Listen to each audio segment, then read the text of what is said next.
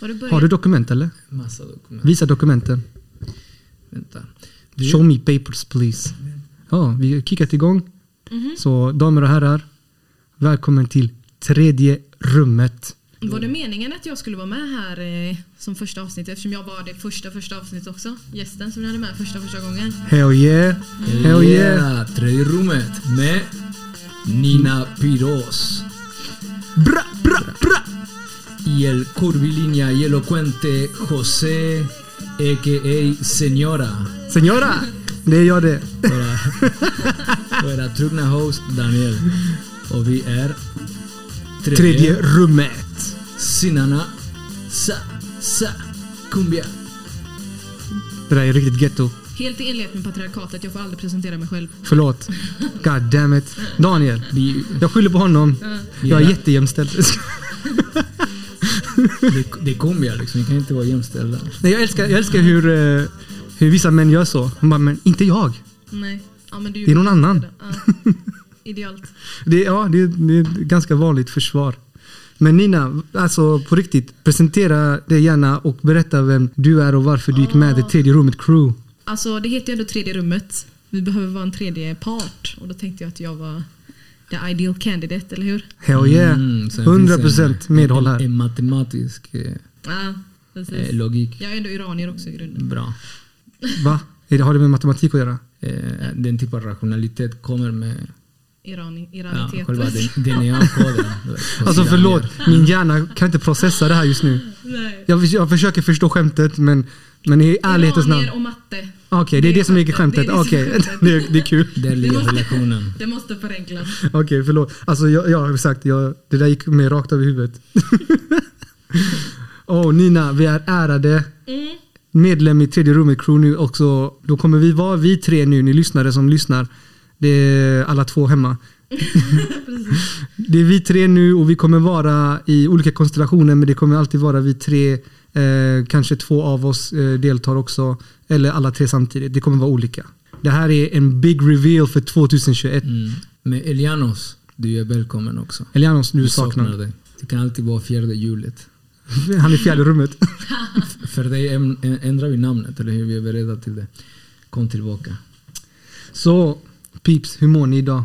Ja, jag är supertrött. Och ehm, ja, jag ska iväg och köra sen. Jag har uppkörning på fredag. Wow. Wow. Vilken grej. Går Mm. du till privatskolan eller? Ja, idag ska jag köra med min eh, eh, morsas kompis man som är taxichaufför. På riktigt? Aha, Så du betalar honom, du swishar och han... Nej, det är familjevän liksom. Fan schysst. Jag hoppas inte han drar en reflex bara. Bara stanna här så väntar vi på en kund. Ja, så jag kommer inte få mitt körkort eftersom jag ska köra med en taxichaufför nu. Så att, eh, Damn. Vad ska du köra upp förresten? I Huxbo industriområde. I Huxbo? Mm, men, Ey. he, men helt ärligt, jag körde upp i måndags så jag failade faktiskt. Det, du gjorde det. det. Jag ville komma till det. Det är att jag har failat alla gånger jag har kört upp i Göteborg. Du har det? Göteborg är också välkänt i Sverige. Jag har pratat med så många människor angående trafikkultur. Och alla, Stockholm, Norrland, alltså vart de än kommer ifrån, Malmö. De hatar Göteborgstrafiken. Den är kaos, den är dåligt gjord. Du vet, allt, du vet, det är väldigt svårt att behålla lugnet och känna lugn i trafiken och trygghet. Och ändå kör de som dårar alltså, på gatan trots att det är typ omöjligt att få det jävla körkortet. Liksom. Så ey, till, till alla lyssnare också. Till bröder och systrar. Tips. Tips från coachen. Vill ni ta körkort, gör uppkörningen i Borås. Ja, men jag kollade tider och det finns först i typ eh, augusti. Liksom. Mm, Ja, men det är för att det, det är Borås, hotspot. Alingsås. Alltså jag kollade runt hela Göteborg. Det var bara här de hade... Ja. För att om du gör det i de här kranskommunerna.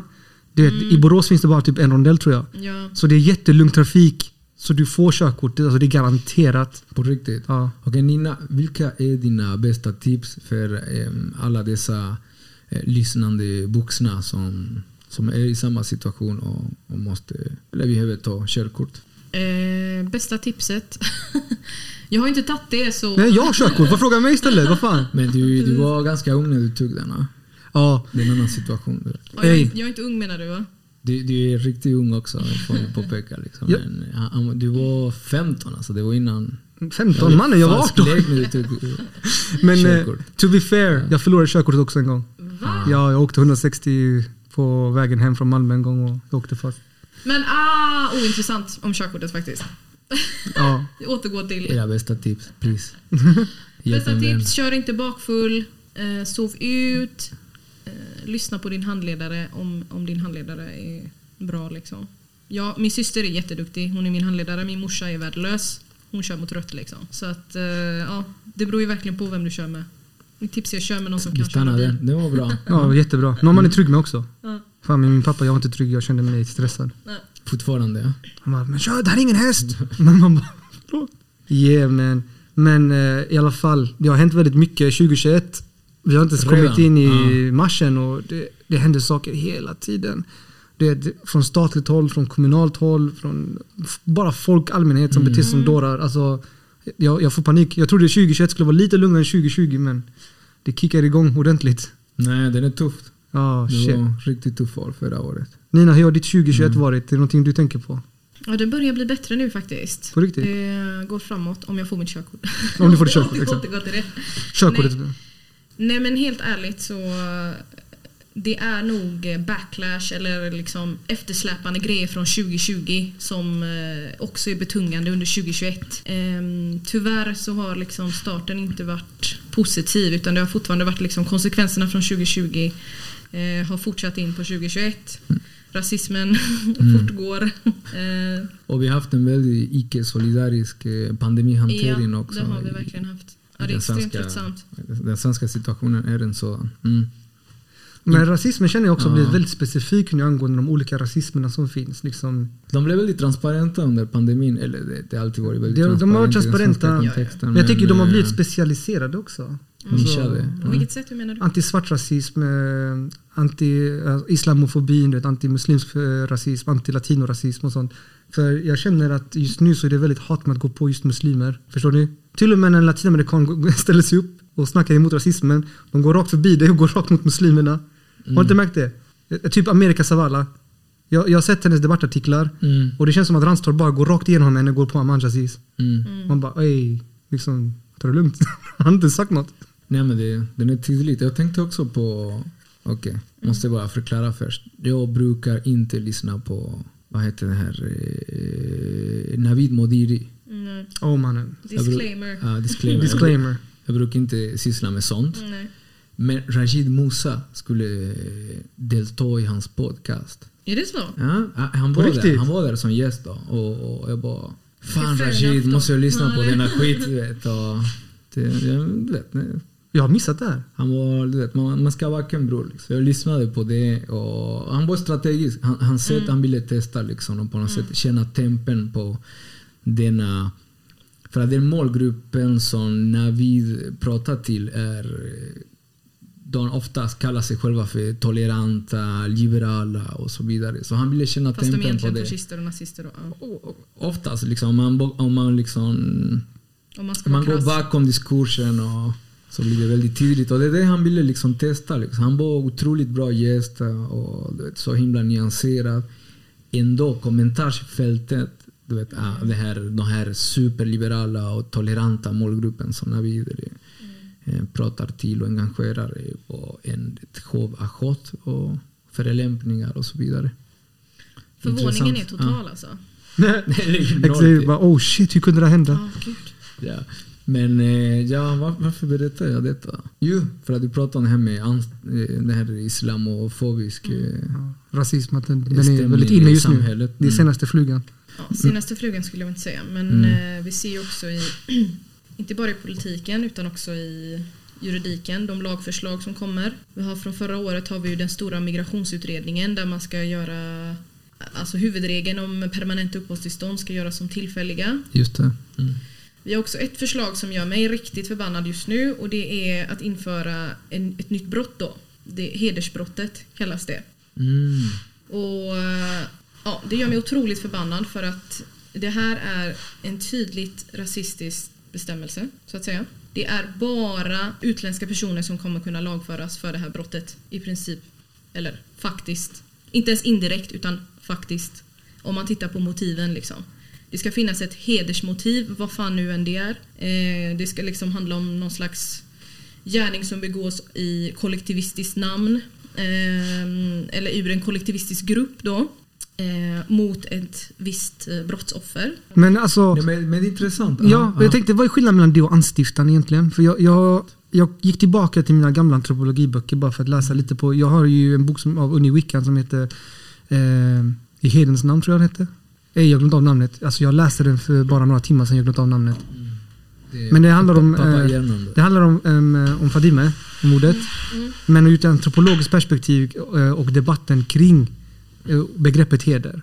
Och det problematiserades för att heder har ju det, Heder finns i alla länder, i alla kulturer. Det, det, det handlar också om mäns kontroll över kvinnor. Att det finns många exempel på svenska män som har misshandlat skiten ur kvinnor för att de känner sig liksom vanärade av hur de talar emot. Och det finns eh, också den här gamla traditionen av att man ska fäktas om man känner att någons heder har blivit eh, liksom nedsmutsad ut. I gamla tiderna du vet att I challenge you to a duel. Alltså heden har ju ändrat kontext och mening över tid också. Men att här har man ju verkligen smäckat på den bara på muslimer trots att också det buddister också har en stark hederskodex och sånt. Så vad innebär det i juridisk mening ens? Ja men det är ju det som är problemet då. Dels att det inte finns en enhetlig, det finns ingen tydlig juridisk definition av vad heder är. Men det som är, det som är tydligt är, eh, för att de har skrivit i utredningen ett förslag på vad som kan vara hedersrelaterade gärningar och då är det att våld som utförs där, den, där det finns en normhierarki, eh, där det är liksom män är överordnade kvinnor. Ett kollektivistiskt våld kallar de det. I princip för att utesluta liksom våld som utförs eh, som skulle kunna ses som hedersrelaterade gärningar i en, i en partnerrelation. Liksom. Så det finns redan implicit, Implicit i lagen, i en lagen. vi och dem Exakt. där vi inte är lika inför lagen. Absolut, vi är absolut inte lika inför lagen om vi, om vi för in den här bestämmelsen. För att eh, eh, det här brottet ska ju ses som, det ska bli liksom gärningar som redan är kriminaliserade. Det vill säga misshandel, hot, olaga frihetsberövande. De, om de har ett så kallat hedersmotiv så ska de gemensamt utgöra hedersbrott då. Och, eh, Som blir en ny kategori då. Mm, precis, det blir en ny kategori. Men dels så kommer det vara i princip omöjligt att implementera för att varenda liten gärning måste kunna definieras som att ja, det här har ett hedersmotiv för att det ska bli det samlade hedersbrottet. Så att det är en tydlig, det skriver de också i utredningen, att det här är en symbollagstiftning. Signalpolitik. Signalpolitik liksom. Och det är viktigt att införa det här för att sända ut en signal mot samhället om att vi är emot den här typen av våld. Och så fort man ens presenterar en rimlig kritik till det här så svartmålas man som en så kallad kulturrelativist. Att man försöker bortförklara våldet, att man försöker osynliggöra och förminska de här stackars kvinnorna eller barnen som är utsatta för den här typen av våld. Trots att det är motsatsen. Det de här gör är att det läggs fokus och resurser på åtgärder som inte hjälper de här personerna. Det kommer inte vara så många som lagförs för det här brottet. Utan det här är tydlig signalpolitik, signalbrott. Liksom. Det kommer inte vara lätt att få till det här i praktiken. Och resurser och så vidare läggs på det här istället för faktiska åtgärder som hjälper de här människorna i praktiken. Exakt samma diskussion kan föras eh, angående det här med slöjförbud till exempel. Man, man vill införa det för att skydda kvinnor och flickor säger man från förtryck. De tvingas bära slöja, vi måste skydda dem. Vi inför en förbudslagstiftning till exempel. I olika kommuner har man infört förbud. Eller en kommun tror jag, de har fått igenom det bara. Och vad får det för effekt? Hjälper det de här som till exempel tvingas bära slöja? Mm, de får den på om, det, presenten. om det är en sådan situation snarare kommer de att hållas hemma. Exakt, de kommer hållas hemma eller ja, jag vet inte, bli Mm. utsatta för angrepp på gatorna. Det, lä- det vittnade Mm. flera om som bodde i den kommunen. Att då tog sig män friheten att på gatan gå och försöka dra av dem slöjan till exempel. Eller i så- skolan. För att de legitimeras så att utöva i princip våldshandlingar mot de här kvinnorna. Så att det handlar ju också om att lägga fokus på invandrare och deras våld för att osynliggöra det våldet som etniska Mm. svenskar utför mot. Så i princip det har en, en rasifierande effekt. Det har det verkligen. Och kanske den, den möjliga lilla vinsten där är så icke-representativ och så liten att det blir kontraproduktiv i relation till skadan som kan detta framkalla eh, på sikt. Då. Som till exempel Precis, en det- tydligt dem, rasifierande effekt, Mm. eh, urholkande av rättsstaten Rättssäkerheten, och mm. rättssäkerheten. Mm. Men det är intressant också hur de förskjuter eh, liksom, eh, begreppet våld och vad som är våld. I, I själva språket också. Som du berättar nu att män har tagit sig friheten att försöka dra av slöjan Mm. på kvinnor vilket är jätteförnedrande och förminskande och det är ju en kränkning av någons integritet. Och deras personal space, vad fan, och det är, det är våld. Men det anses det vara gott våld, eller på, på det sättet som att det juridiska samtalet och det politiska samtalet formar kring vad man tror är våld. Och de ser ju, de, de på riktigt kan ju motivera att nej, men hon var ett offer, jag försökte rädda henne. Och mannen, du gav dig på en kvinna precis. Och du tror du är hjälte. Och det är någonstans där de har börjat förändra språk. De, de känner sig som hjältar, men de vet att de utövar våld. De vet det. Det är det. Och det är också intressant när man tittar på de här eh, diskussionerna där eh, ja, män har anklagat kvinnor som försvarar till exempel muslimer. Mm. Då skriver män till dem ja, jag hoppas att du blir våldtagen av en jävla muslim. Mm, mm, som en, Eller hoppas att du blir våldtagen, hoppas att du blir mördad. Man bara, men Som nu en- en uttrycker bokexempel du, på- nu uttrycker du de här våldshandlingarna Ja. som du menar att den där gruppen som du anklagar ska utföra för de här kvinnorna. Nu är det du som liksom uttrycker den eh, viljan för de här kvinnorna. Alltså, Och en intressant kommentar för att den har man läst 2000 gånger eller hur? Ja. fem åren. Mm. disk, diskursiv inception på något sätt. Mm. Det är hur, hur man kan se sig själv som hjälte. Det känns som här korsfarna all over again. Liksom, vad vi ska rädda er så hugger man dem. du Vet, bara, Mm, Mm. liksom, exakt. Men, Acceptera Gud. Ah! Man bara, vad fan. men det här är inte en isolera, ett isolerat exempel. Det här är en, en växande trend i en ny form av lagstiftning som det påminner mig om terrorlagstiftningen till exempel när den Mm, exakt. adopterades i Sverige. Då. Ja, ja, shit. Den, är den, den stinker av liksom, rasism i, Mm. i dess, bara av dess blotta existens. Liksom. För terrorism, alltså, kolla hur många terrorister som har funnits i Sverige nu. Ingenting har gjorts. Anton Lundin, den nya Sverigedemokraten som tänkte också spränga eh, eller hugga ner någon skola. Han, han togs med vapen. Jag kommer inte ihåg exakt när det var, men det var nyligen alltså. Mm. Det var en överklass-svensk. Två stycken nazister, överklass-svenskar. De skulle utföra en terrorhandling. Men det, Det rubriceras inte som nej, terror. det rubriceras Mm. inte som det. Det spekuleras inte NMR, som terror NMR, de bombade Mm. eh, ett flyktinganläggning. Mm. Det var bara tur att städaren hade tagit ut bomben från flyktinganläggningen. Han förlorade sina ben. Mm. Men återigen, det handlar ju om att man eh, omöjliggör för i princip etniska svenskar att lagföras för vissa typer av brott. Trots detta så väljer diskrimineringsombudsmannen aldrig att kommentera på den här typen av lagstiftning. Och de har möjligheten att göra det va? Ja, ja, ja, de är alltid remissinstans för alla mm, brott som kan finnas något samröre med diskriminering. Till exempel både i hedersbrottsutredningen och i utredningen om det här med eh, att införa terroristbrott. Lämnar ingen kommentar. Trots att andra remissinstanser dock har lyft att ja, det här kan bli diskriminerande. Mm. Till och med liksom hovrätten för västra Sverige som är så här, ja, det är ingen institution som man ser som en särskilt rad- radikal institution. Liksom. Till och med de har lyft att ja, men det här kan ju mm, bli problematiskt i praktiken och vilka ska lagföras för det här brottet och så vidare. Va, Vad är möjligheterna att det går igenom? Jag tror alltså chansen är väldigt stor och sannolik att det kommer gå igenom. Du tror, ja, för jag Trots tror kritiken. Politikerna är väldigt... Mm. Det är också ett år innan, innan valet. Det kommer gå, in, eh, det kommer gå igenom då i nästa år, då, 2022. Okej. Det, det som jag tänkte också med den här typen av lagstiftningen som, som, du, näm, som du nämnde Nina och terrorlagstiftningen exempelvis är att det skapar fram också en viss förståelse och perception av verkligheten där det som man menar är alltså där man skapar fram grupper och en universal människan då. Och den universella människan är i, i det här fallet är svenskar och alla andra framträder som, som grupper därav alltid någon form av villkorat eh, existens och de görs till främmande ja, i lagstiftningen. Och den, jag tänkte den är fundamental i relation till att den är en del av en formerande kultur. Och i den kulturen ingår perceptionen men också ingår det som vi anser vara etiskt riktigt eller inte. Och det är av det här problemet som du spekulerade kring också. Man legitimerar vissa våldshandlingar för att man på något sätt har lagen bakom sig. Ja. Mm. Därav det blir etisk. försvarsbart på något Mhm. sätt. Ja. Och, det, och, så- och sen har vi ju det så att hatbrott är ju inte någonting som går igenom så ofta heller. Mm. Så Nej. det är ganska fritt fram. Mm. Rasism är inte förbjudet i Sverige idag. Många säger det att ja, vi har ju hets mot folkgrupp. Alltså det är den, den är lika tandlös som diskrimineringsombudsmannen är. Mm, mm. Den är tandlös. Det, du, Mm. det är exakt så. Det krävs så mycket för att ens bli lagförd för hets mot folkgrupp. Och det finns ett fåtal konkreta saker. Men det är ju det, alltså straff, det straffrättsliga systemet, eller liksom de här typen av brott som införs. Systemet är inte utformat för att ge upprättelse till, eh, till ett kollektiv helt enkelt.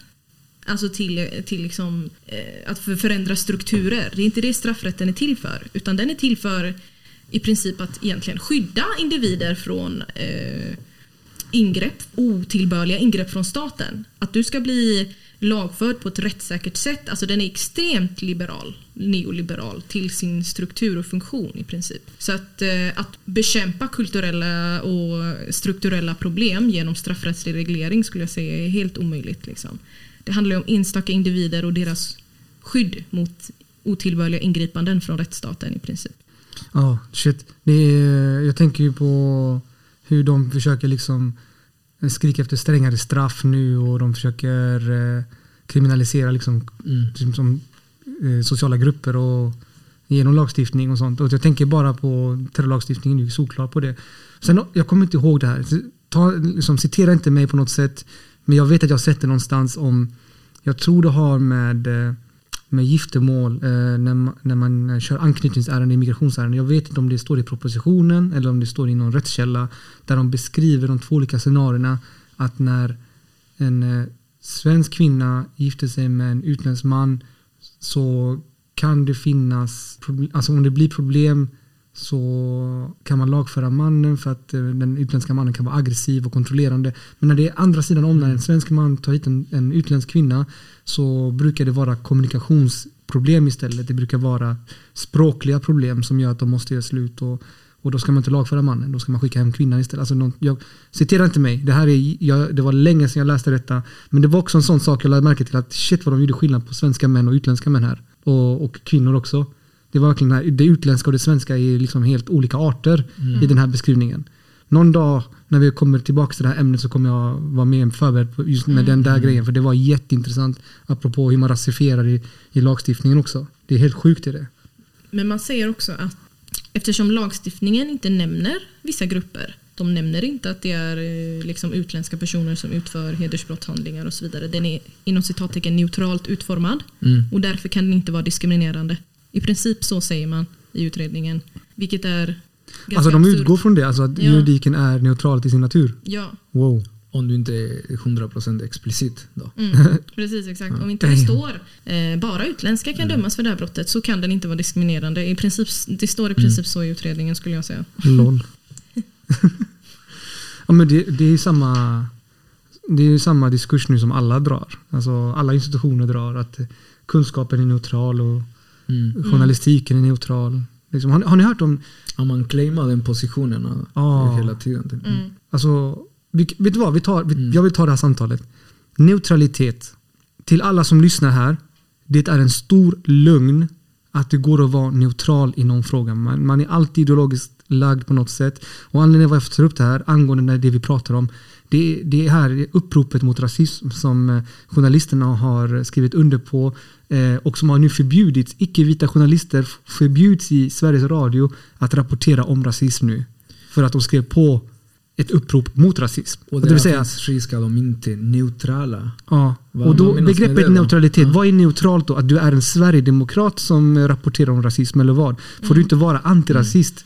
För då, då utgår de ju från att, att vara emot rasism är för extremt. Vad är då neutralt för dem?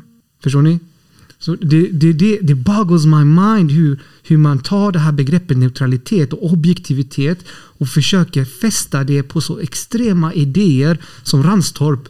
Alltså den största islamofoben. Han, han, har, han, han skrämmer mig för vilken skada han kan göra på samhället. Och han kallar sig neutral. Förstår ni? Ivar Arpi, man, han ser Och elak han ut. accepteras som neutral också. Av, Exakt. Liksom, Och det, det här är en diskurs, den neoliberala diskursen att det finns att högerradikala idéer står för neutralitet. Alltså någonting som är vän, varken det ena eller det andra.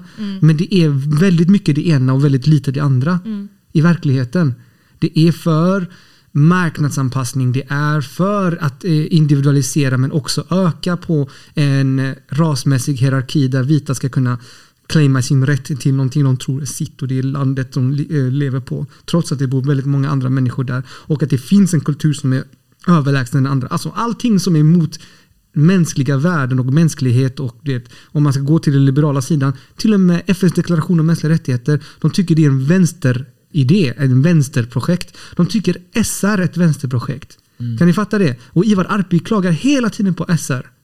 Att de är ett vänsterprojekt. Och kolla vad SR gör till och med. De försöker anpassa sig till att vara neutrala. Vad gör de? De stänger av icke-vita från att få rapportera om rasism. Mm. Det känns som att det finns också en radikal relation mellan neutralitet och kropp. Vem kan vara neutral? Neutral, liksom. Det finns en, Vita. ett, ett antagande i det. Ja. Det, det finns en, en, en brasiliansk eh, filosof och, och pedagog, då, Paulo Freire, som, Jag tänkte gissa det. som studerade juridik faktiskt. Men tillägnade sig sitt liv till pedagogik istället. Och eh, det finns en väldigt känd bok då, som, som heter De förtrycktas pedagogik. Vad heter den? Eh, De förtrycktas pedagogik. Nice. Och den är intressant för att i, enligt hans, vet, i, i hans sätt att tänka och filosofi det är omöjligt för en person, för en, för en tänkande person att vara neutral. Den positionen existerar inte. Nej men, ja, den här boken är intressant för att den pratar om någonting som heter liksom falsk eh, verklighet eller falsk consciousness också. Som har att göra med en formerande kultur där vi lärt oss acceptera orättvisor.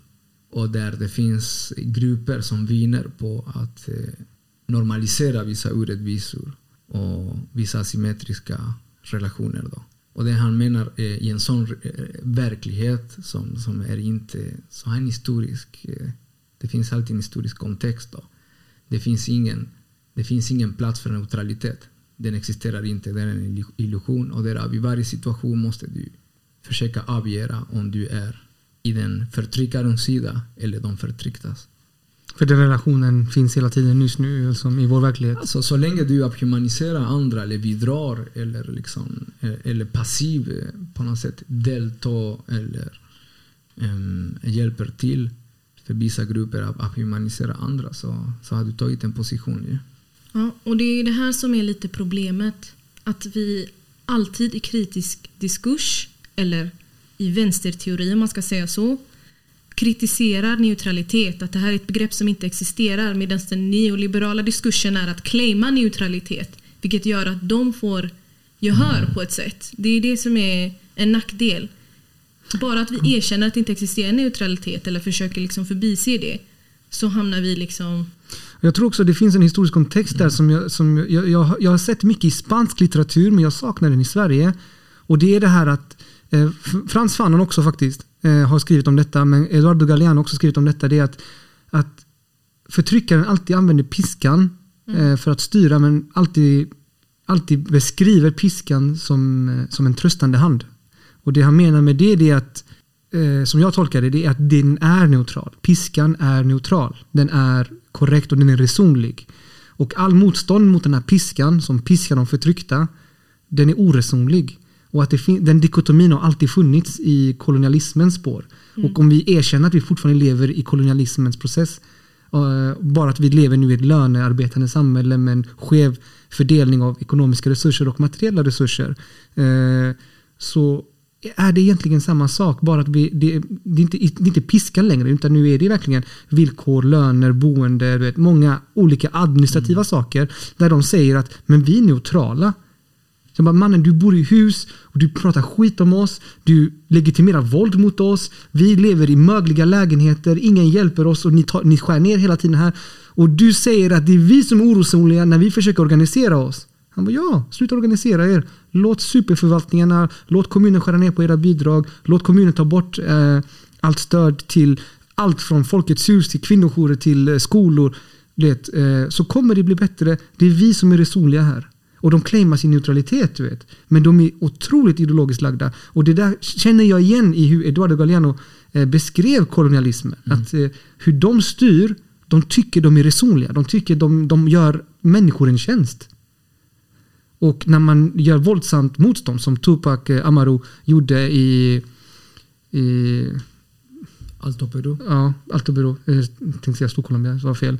Eller när Bambuches gjorde, gjorde motstånd. Alltså de, de beskrevs som savages, som oresonliga djur som, som bara vill slåss. Alltså jag känner igen det i svensk kontext, men jag, så jag saknar den debatten. För det, det är det jag har tolkning på neutralitet. Makten och förtrycken har alltid beskrivit sig som rättfärdig, som rättvis och neutral. Alltså, Den tar inte ställning till varken eh, ditten eller datten utan försöker bara utveckla med neutrala åtgärder. Ja, Eller de- makes your sense eller låter jag dum nu? Ja, men det, det är klassiker. De, de vinner på det. Därav liksom till exempel den här boken som jag refererade till. Han menar att förändringen kan endast komma från de, från de förtryckta. Då. Men make sense. va? Men jag tänker också det handlar den här neutrala piskan, det handlar om att lära andra att acceptera historien som någonting som är statiskt, som inte kan förändras. Då. Ja, ja. Bara, Kolla bara på alla, alla de här stora crucifixen som finns. I varenda stad i Latinamerika så finns det ett crucifix på ett berg. Och jag lärde mig när jag var i Chile att det var ett, en kontrollfunktion på de där eh, crucifixen när man spred kristendomen. Ja, ja. Ja. Det finns alltid ett kors på toppen av något berg i alla städer. Där man kan se den. Den kändaste är ju i Sao Paulo. Nej, Rio de Janeiro. Rio de Janeiro. Eh, Men alla, alltså i Chile, varenda stad har någon sorts liten kulle med ett kors på. De sa liksom, så man lärde slavarna att det var fel att ta självmord, att eh, Gud ser dig och det var väldigt mycket vet, världen. Och eh, korset skulle alltid eh, liksom, påminna alla liksom, att, att Gud ser dig. Och att man ska behave helt enkelt. Eh, så det var, det, det liksom, och det, det, för dem var det neutralitet. För dem var det eh, liksom resonligt. Och den resonligheten är samma sak de gör här. Liksom. Mm. Fast i det fallet handlar det inte om neutralitet, det handlar om att internalisera kontrollen i, i, som en del av den andra subjektiviteten. Men är det inte samma sak här? Man försöker liksom indoktrinera människor i vad neutralitet är. Och neutraliteten Mm. den, den sätter sig i folks kroppar sen. För sen går ju folk och beskriver sig själva som att ja, vi invandrare måste ju sköta oss bättre så inte andra invandrare förstör ju vårt rykte. det. Bara, Men det som gör mig galen också är att icke-neutrala men högerextrema personer som får väldigt mycket utrymme I medien, ja. i media. Ja, alltså de, de målas ändå upp som extrema men ändå på något sätt så har de de neutrala inom citattecken på sin sida. Mm. Ja, uff. Man, Och därför legitimeras. Mm. De är extrema men de rumsren, De- tillräckligt de- rumsrena exakt, för att exakt. kunna De- få plats i Ja, men- offentligheten. Men även de som inte är rumsrena så Mm. skulle jag säga.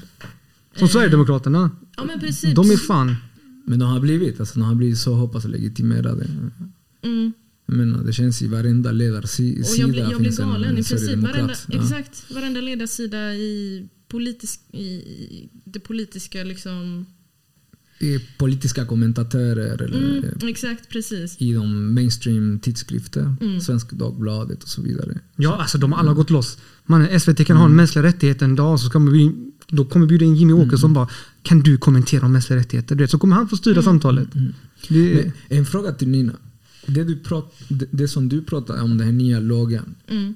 Varför, varför just nu att den tas fram och man försöker få igenom den här förändringen? Mm. Hur kan man förstå Ja, men det man kan förstå är att eh, ja, men vi ser ju en, en ökad polarisering och en ökad islami, islamofobi som du också lyfte. Eh, som har pågått under en längre period i kombination med liksom, SDs intåg i den svenska politiken.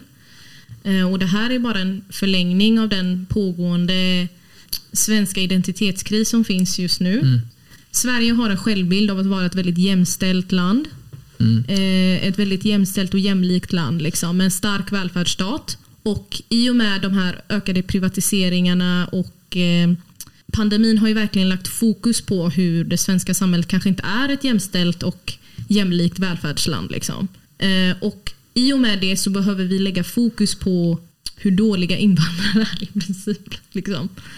Eh, mäns våld mot kvinnor är ett jättestort problem bland etniska svenskar alltså, i Sverige. Också. Eh, också. Mm. Eh, och det här osynliggörs hela tiden. Istället försöker man ju då lägga resurser på att påtala att eh, det våld som et- etniskt icke-svenska män utför mot sin familj och sina, sina kvinnor och så vidare. Det är det våldet vi ska fokusera på. Det är det som är problemet med Sverige. Liksom. För att få bort fokus från att välfärdsstaten och eh, jämställdheten i Sverige i princip är i kris på grund av den politik som förs i Sverige. Mm. Så det är liksom symbollagstiftning i syfte att avleda människor från Mm, de verkliga problemen skulle jag säga. Det är liknande som när man vill straffa småbrottslighet men samtidigt skatteflykt. eh, men, ja, aldrig fokus. Ja. eller, eller gör skillnad på, på rån och rån. Har ni, har ni hört det här begreppet förnedringsrån? Som de försöker klistra fast på invandrare. Hur ser, respekta, hur ser respektfullt rån ut? Ja, precis. Alltså jag vill bara veta. Är det så här, ursäkta kan jag få din plomb? Ja visst, här har du. Jag anmäler dig imorgon. Ja det är bra, tack. Alltså, eller vadå? Hur, hur rånar svenskar? Jag vill bara veta. Förnedringsrån, alltså, det gäller bara ett vanligt rån. Och om någon, gör- om någon gör motstånd så får de ju stryk eller en kniv mot sig eller vad som helst. Alltså, en rånare kommer ju råna. Damn it man. Nej, men det var en fantastisk inlägg om en superviktig fråga. Det var det. Så vi måste följa upp. Så Men till lyssnarna också, har ni kommentarer kring de här ämnena eller om det är någonting särskilt ni vill att vi pratar om? Just holla. Nu är vi tre stycken här och vi kommer göra vårt bästa för att släppa avsnitten det här året och eh, fylla er hjärna med kunskap. Broder och syster. Diskussionen fortsätter. Ja, nu, säg dina sista ord, säg något inspirerande och gonnigt och whatever. Inspirational quote nu. Time. Liksom, innan du drar. quotes. Fan, vad är det här? Årets press alltså. Inspirational quote. Varför säger du så? Säg någonting elakt också då. Ja. Eller någonting- Sä- säg vad du vill. Säg vad du vill, exakt. Ät, ät en frukost, okej? Drick inte Coca-Cola till, eh, på morgonen, det är jättedåligt för magen. Ja, sluta med energidryck och cigg. Ursäkta mig, det, det är min enda glädje i livet. Det var hennes diet, hon kände sig träffad. Fy fan. Ey, Eh, jag känner mig lite träffad. Energidricka dricker jag också. eh, Är det så? Ja, damn. det- Cronesplaining, är det, är det förenligt? Ja, Cronsplaina inte mig. Jag kommer dra den. Jag kommer försvara mig med den. Ni cronsplainar mig. Jag tackar er Den båda. Ja, tack båda två. Tack alla, tack alla tre. Mm. Ja, tack alla tre alltså. Det här kommer bli jättebra. Det kommer det. Ja, alltså det, det, här, det här är hopp för mig. Mm. Korta, relevanta avsnitt. Okej. Kolla.